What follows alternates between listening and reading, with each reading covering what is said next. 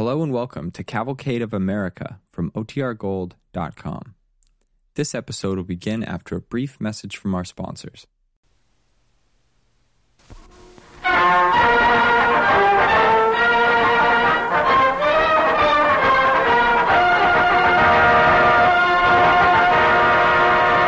The Cavalcade of America, presented by DuPont, maker of better things for better living through chemistry.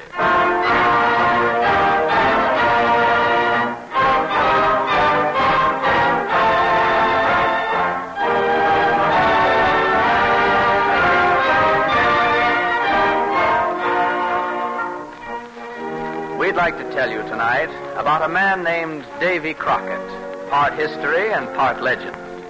He and men like him gave their lives to build this nation where once the winds were lonely and the earth silent.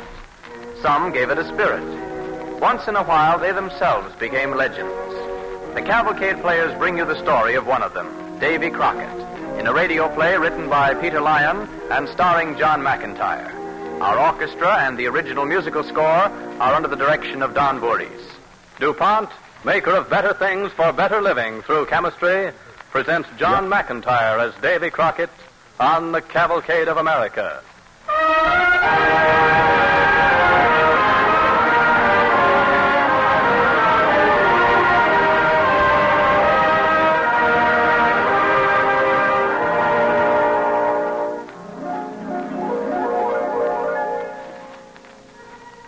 Tucked away in a pleasant corner of space, away where time has no meaning, there's a part of the promised land reserved for Americans, where all comers are allowed to wander anywhere they want. Anywhere, that is, except on one cloud. On just this one cloud, there's a sign which says reserved, and another, keep off this cloud, and still another saying, only legends allowed here. That's the cloud where John Henry lives, and Paul Bunyan, and Huckleberry Finn, and Pecos Bill, and Daniel Boone. Just recently, Davy Crockett climbed aboard that cloud. He had a hard job, though. Why shouldn't I be allowed on this cloud? I'm as much a legend as most of the folks around here. More'n some. Listen, Ed. I'm just as good a legend as you are, John Henry. What? You put yourself up against John Henry, the natural man? Boy, you ever been sawed up for firewood? I has. I'm John Henry, the natural man. And when I laughs, the ocean stops slapping on the shore. And the winds all say to the little waves, hush your mouth, waves, 'cause John Henry is laughing his big laugh all the way across the world. Well, I'm as much a legend as Daniel Boone. What? Or you, Johnny Appleseed. Hey, Pop, What is it, Huckleberry? if you want to stay, you gotta prove you're a legend, just like the rest of us all done. So start in talking. Proof is what we want. Oh, that all? All right, everybody. Now just listen for yourself. When my ears for a heel tapper before I get through, you don't say Davy Crockett is a sure enough all wool legend. So here goes. The boy said when he run by himself, I'll haul off and tell you my whole life, right from when I was just a youngster. Had a pretty tough upbringing. But I reckon hunting come natural to me. My pappy was a stern man, but he was kind-hearted. He taught me to find my way around, all right. I was down in Tennessee, what's now Jefferson County. When I was full grown, I started courting Polly.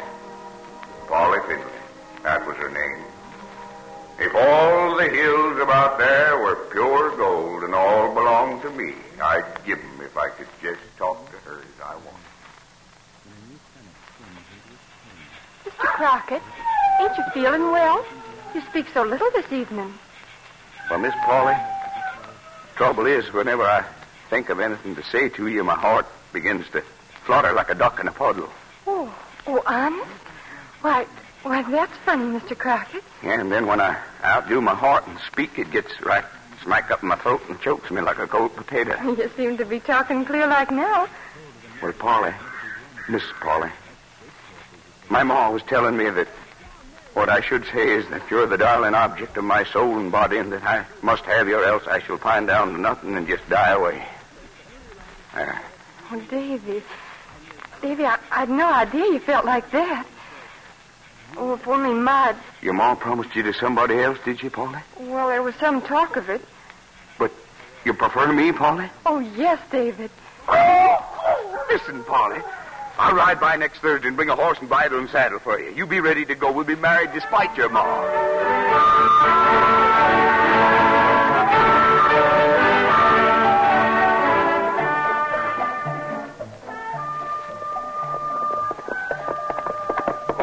Down now, hold down. Afternoon, Miss Finley. Afternoon, Mr. Finley. Afternoon, Davy. You, you, you appear to be all in the lathel. Is your Polly ready? I come for her. Oh, you have then, have you? Well, you can just hit away again before I clutch your No, nose. no, any then, dear, Oh, don't- just don't to lose your out parties. of this, Now, wait a minute, no. I'll not That- have my girl marrying any good for nothing Rolling Stone, no matter what you say. No, Beg your pardon, ma'am, but Polly and I talked it over and we agreed. I don't intend even to dismount here. I'm just here to get Polly. Polly, you ready? I'm ready, Davy. Simmer down, simmer down now, Miss Oh. Finley. Your daughter's not going for her, just to the justice of the peace. Up you go, Polly. Good- Goodbye, Davy, and, and good luck. I'll be back.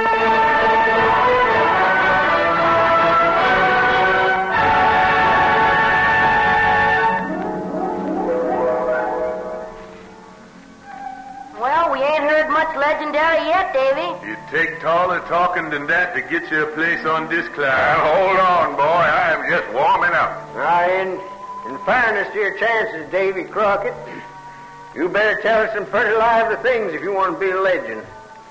Now, remember, wars against the engines don't count for much. Why, Dad Boone, I was just going to tell you how I bet the Creek engines in 23. Skip it. All right, Admiral. I'll just say that after it was all over, we made some peace treaties and settled down for quite a spell. Seemed like we were in for a season of happiness. Always that way, just before something fierce happens to you. Polly. My Polly was took sick He died. I was left with three children, two sons and the youngest daughter, just a baby. After about a year, I come to the conclusion I'd have to have another wife. There was a widow lady lived in the neighborhood. I'd begun to pay my respects to her, in earnest. But I was as sly about it as a fox when he's robbing a hen. Morning, Colonel Crockett. Morning, Widow Patton. Buddy couldn't ask for better weather. Well, I reckon not. Well, how's everything coming along over your way? Oh, pretty good, all things considered. hmm Must be quite a chore, a lone woman like you, raising two children, all by yourself and all. Oh, I manage all right. Not proving too much for you. No? Oh. You manage to do the farming and all, all by yourself. Yeah? Good little farm, too, don't you think? Yeah, not bad. Heard you had your trouble. Sorry about your wife, Colonel. Yeah, Find yourself lonely, do you? I know. Not at all. Oh? Well, a little, maybe. I thought maybe. Matter of fact, uh, Mrs. Patton, I'm thinking about uh, getting married again, maybe. Do tell. Well, say, you must invite me to the doings when as an F. Oh, I meant to. I, I, well, I, what I was thinking of was, uh, listen, Mrs. Patton. We've always been good friends, ain't we? Oh? Yeah, so I thought. Well, you're a lone widower and me a widower, so. Uh, This, I- uh, proposal, Colonel? That's what I had on my mind, yeah. Well, well, seems like a likely idea to me. Good for you, ma'am. I'll, I'll, I'll ride for the justice right away.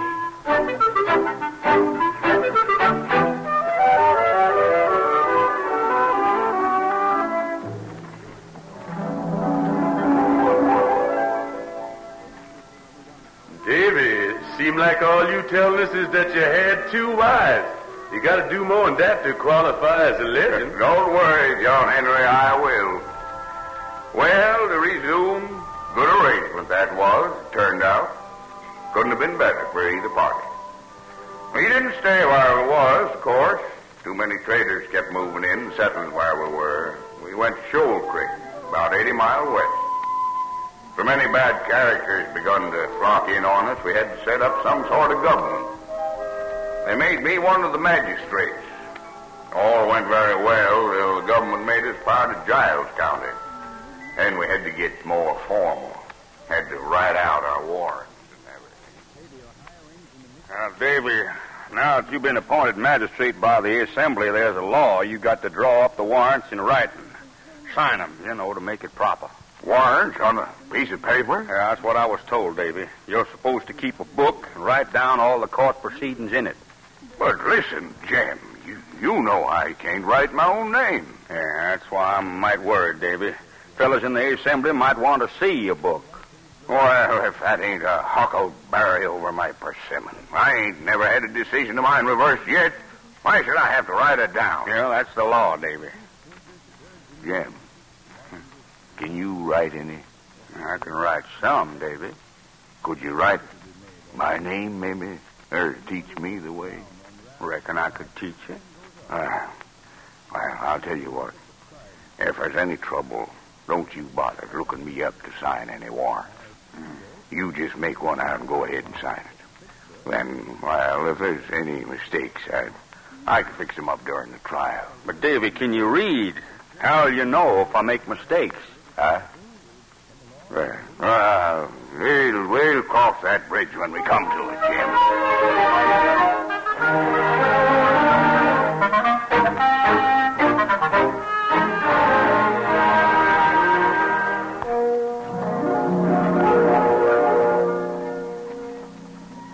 Well, we done all right, even if I did have to learn to write my name. My judgments were never appealed from, because I relied on natural born sense and not on law. Never read a page in a law book in all my life. Any case, from being magistrate, they got to talking about my being in the state legislature. After I'd served a couple of terms there, they began booming me for the Senate of the United States. Hmm, so you think being in Congress makes you a legend, huh? Huck Finn, you listen to how I got that. You ever hear a voice like this? Sure, it's a guinea hen. Okay. Now, you listen to how them hens got me elected. Yeah? I run against two other fellers.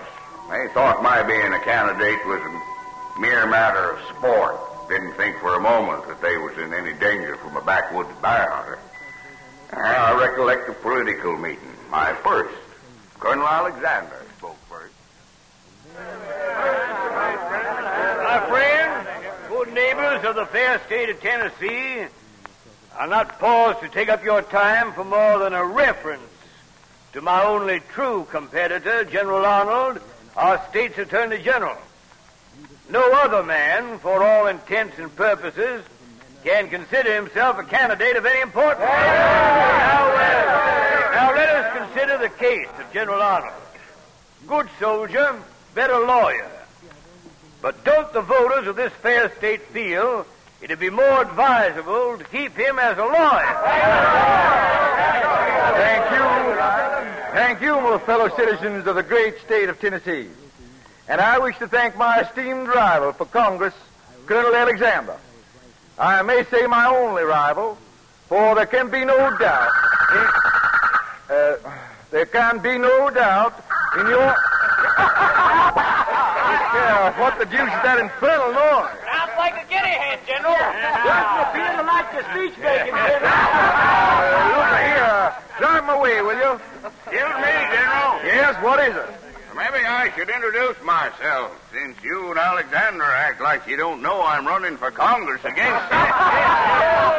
I'm Davy Crockett, General, and guinea hens love to listen to my speech making. Well. Must say, though, General, first man I ever seen that understood the language of fowl. When you didn't have the politeness to mention my name in your speech, my little friends, the guinea hens, all started in to call. what they're saying is Crockett, Crockett, Crockett. Drive my little friend away. You give us a speech, Davy. Who is that down there? Lem Hawkins? You bet your boots, Davy. Well, I'll tell you, Lem. I'm like the feller beating on an empty bar- barrel, uh, barrel of cider. I ain't had none either.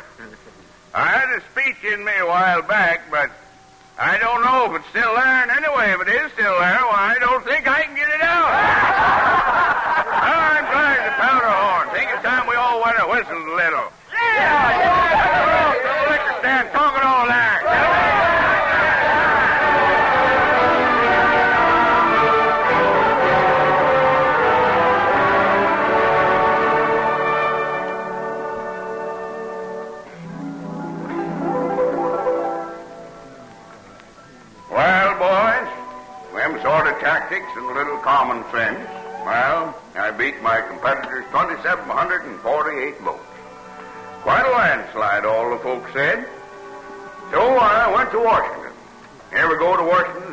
Of course not. No legends ever goes to Washington. No, Washington's no place for us. Well, it's a funny place. Folks stared at me like they'd never seen a bearskin cap before in their lives. Boys, I fit the political machine the whole time I was there. But they ganged up on me when I got back home, beat me 232 votes, contrary to all expectations. My wife Sarah met me when I come home that day in late fall. Hat fits you better, Davy? Why, why wouldn't it? Understand you lost the election. Well, they ganged up on me, Sari.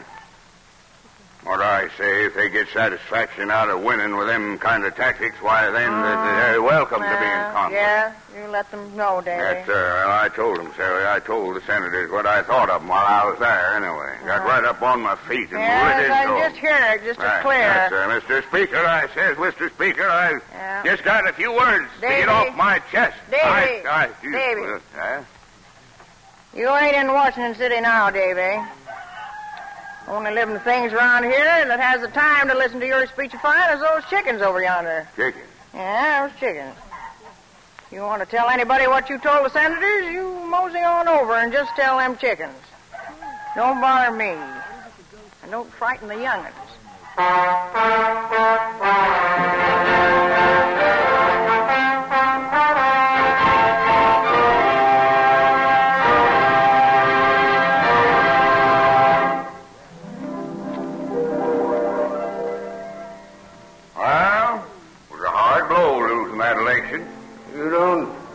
Figure that makes you a legend now, do you? Oh, Daniel Boone.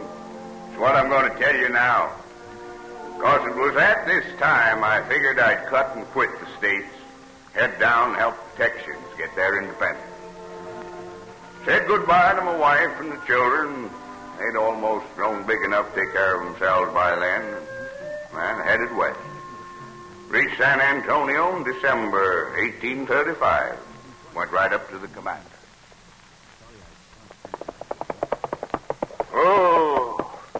Yes, sir. What can I do for you? Name's Colonel Crockett, sir. Davy Crockett. Come to offer my service. Davy Crockett. Well, I'm Colonel Jim Bowie. Glad you're with us. We'll need you. Any adventure in the wind? Colonel, we've had news. They're marching on us from Monterey with 5,000 men. We're only 150. But we've a good stout mission for a fort. The Alamo. Count me in, Colonel Bowie. Do whatever I can.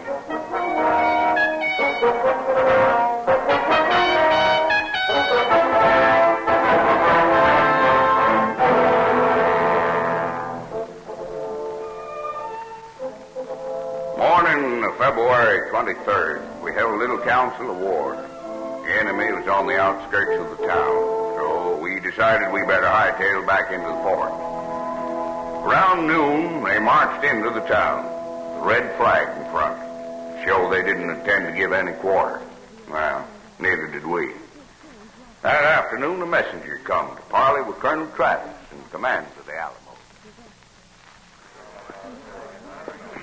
You are in command here? I am. Speak up quick. We don't like your kind around here. My general has instructed me to demand complete and unconditional surrender. And to say that if you refuse, every man will be put to the sword. He demands your immediate answer. Gunner, Yes, sir. fire your cannon. Yes, sir. Fire your cannon. Fire your cannon! That's your answer. Now get and get fast.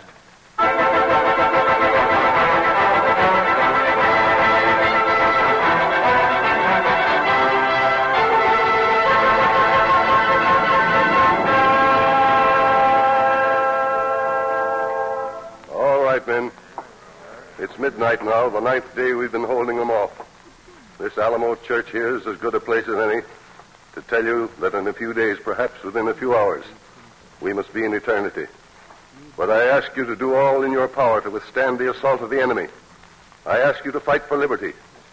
We shall fight them when they storm the fort. Fight them when they scale those walls out there.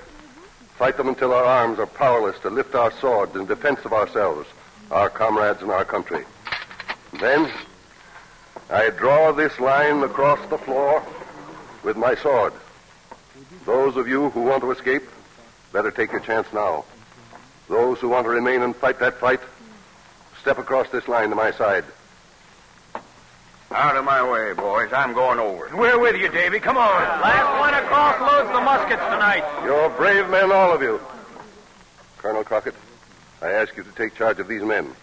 Take them back to their posts. The enemy will attack at daylight.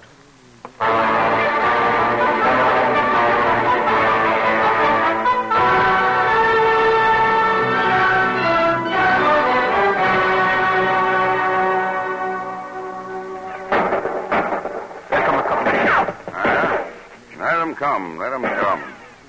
There, only a couple of muskets, Ben. Yes, sir. Hey, Colonel, don't you think they're getting a wee mite too close? Ah, makes easier aiming. Watch. Golly, Colonel, two shots and two dead. That's just a fair average. But who say it? Tell me, Lee. You see a crowd lining up over there? Uh, it's a band they're bringing up from the left. For the victory march, I guess. Victory march. What do you mean? That's Boys Field. Why don't these men shoot them off? Colonel Crockett, sir. Well? Colonel Bowie and his men are all dead, sir. You and five of us are all that's still alive in the Alamo. Oh. Ben, load me some guns. Yes, sir. So they're bringing up a band, huh? I think it's all over. What tune do you suppose they'll serenade us with? Well, we can guess, Colonel. Probably the Guelio. It means no mercy. Well, boys, that's just what they'll get from the six of us, huh? No mercy. Might as well give 'em a little tune myself. Come, tyrants, shake your iron rod, and slavery clank her galling chains. We fear you not. We trust in God and freedom's right. Colonel Crockett, sir. Well, boys, they got me. And last, my name on it.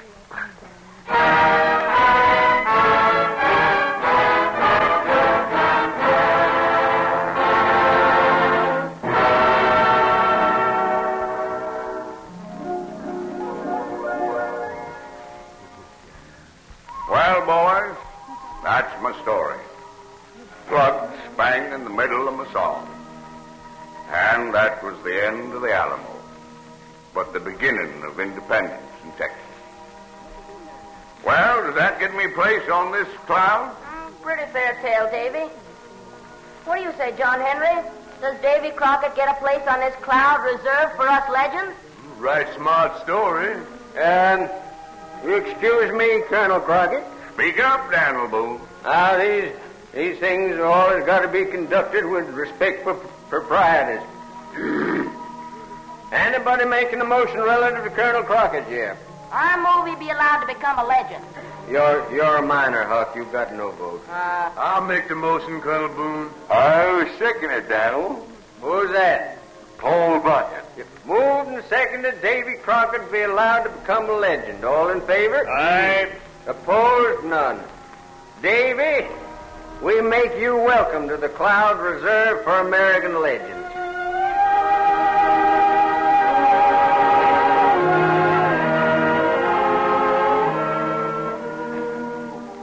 Davy Crockett. They voted him in, and rightfully he belongs to the immortals. But there's another part of him, something in Davy Crockett's gallant spirit that has never left America. That's why we know he also belongs to us.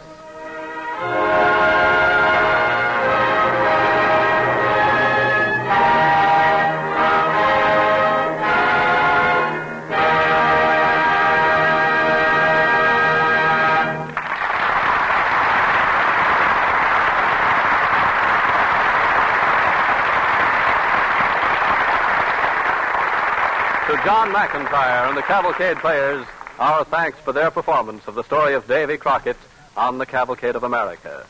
And now DuPont brings you news of chemistry at work in our world. Potters and glassmakers used to hand down their secrets from father to son. It was a spirit that produced beautiful pieces now and then, but it discouraged new ventures and held back general knowledge. And out of many pieces that went into the kiln, only a few came out with real beauty of form and color, because so little was known of the science of heat control, and still less was known of chemistry. Today, exact chemical science gives us beautiful vanadium yellows, uranium oranges, and molybdenum whites that were unknown to potters and glassmakers yesterday. The ceramic color plant of the DuPont Company at Perth Amboy can match thousands of colors. You may have wondered how color is put on a glass water tumbler. Glass colors have two things in them pigment to give the color and flux to give the finish. The flux is clear glass. It's melted in a high temperature furnace and dropped hissing into cold water where it shatters into the proverbial million pieces. These pieces are dried and put into a mill in which thousands of small porcelain balls tumble around and around.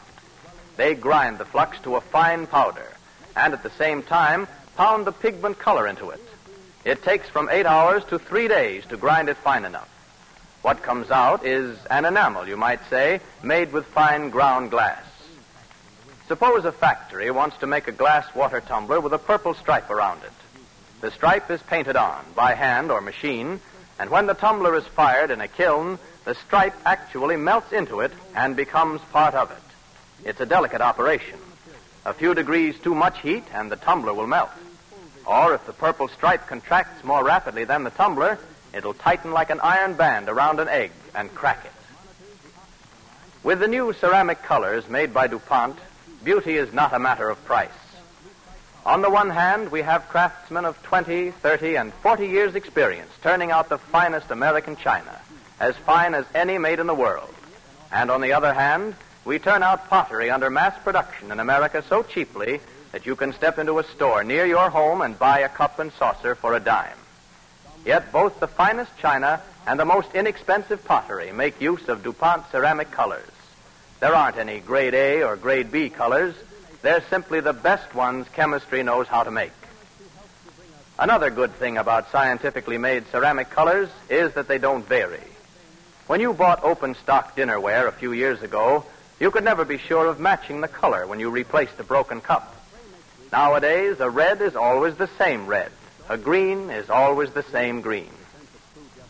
Colorful glass, china, and pottery within everyone's reach are something else we owe largely to the chemist, bringing us, in the words of the DuPont pledge, better things for better living through chemistry.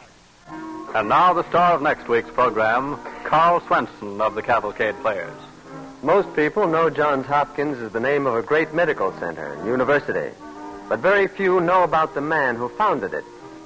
Behind the life of Johns Hopkins was a deep and secret sorrow, and it made him wise, compassionate, and generous. One of the great humanitarians who served America, medical science, and the world. And we hope that you'll listen to his story on next week's Cavalcade of America. On the Cavalcade of America, your announcer is Clayton Collyer, sending best wishes from DuPont. This is the National Broadcasting Company.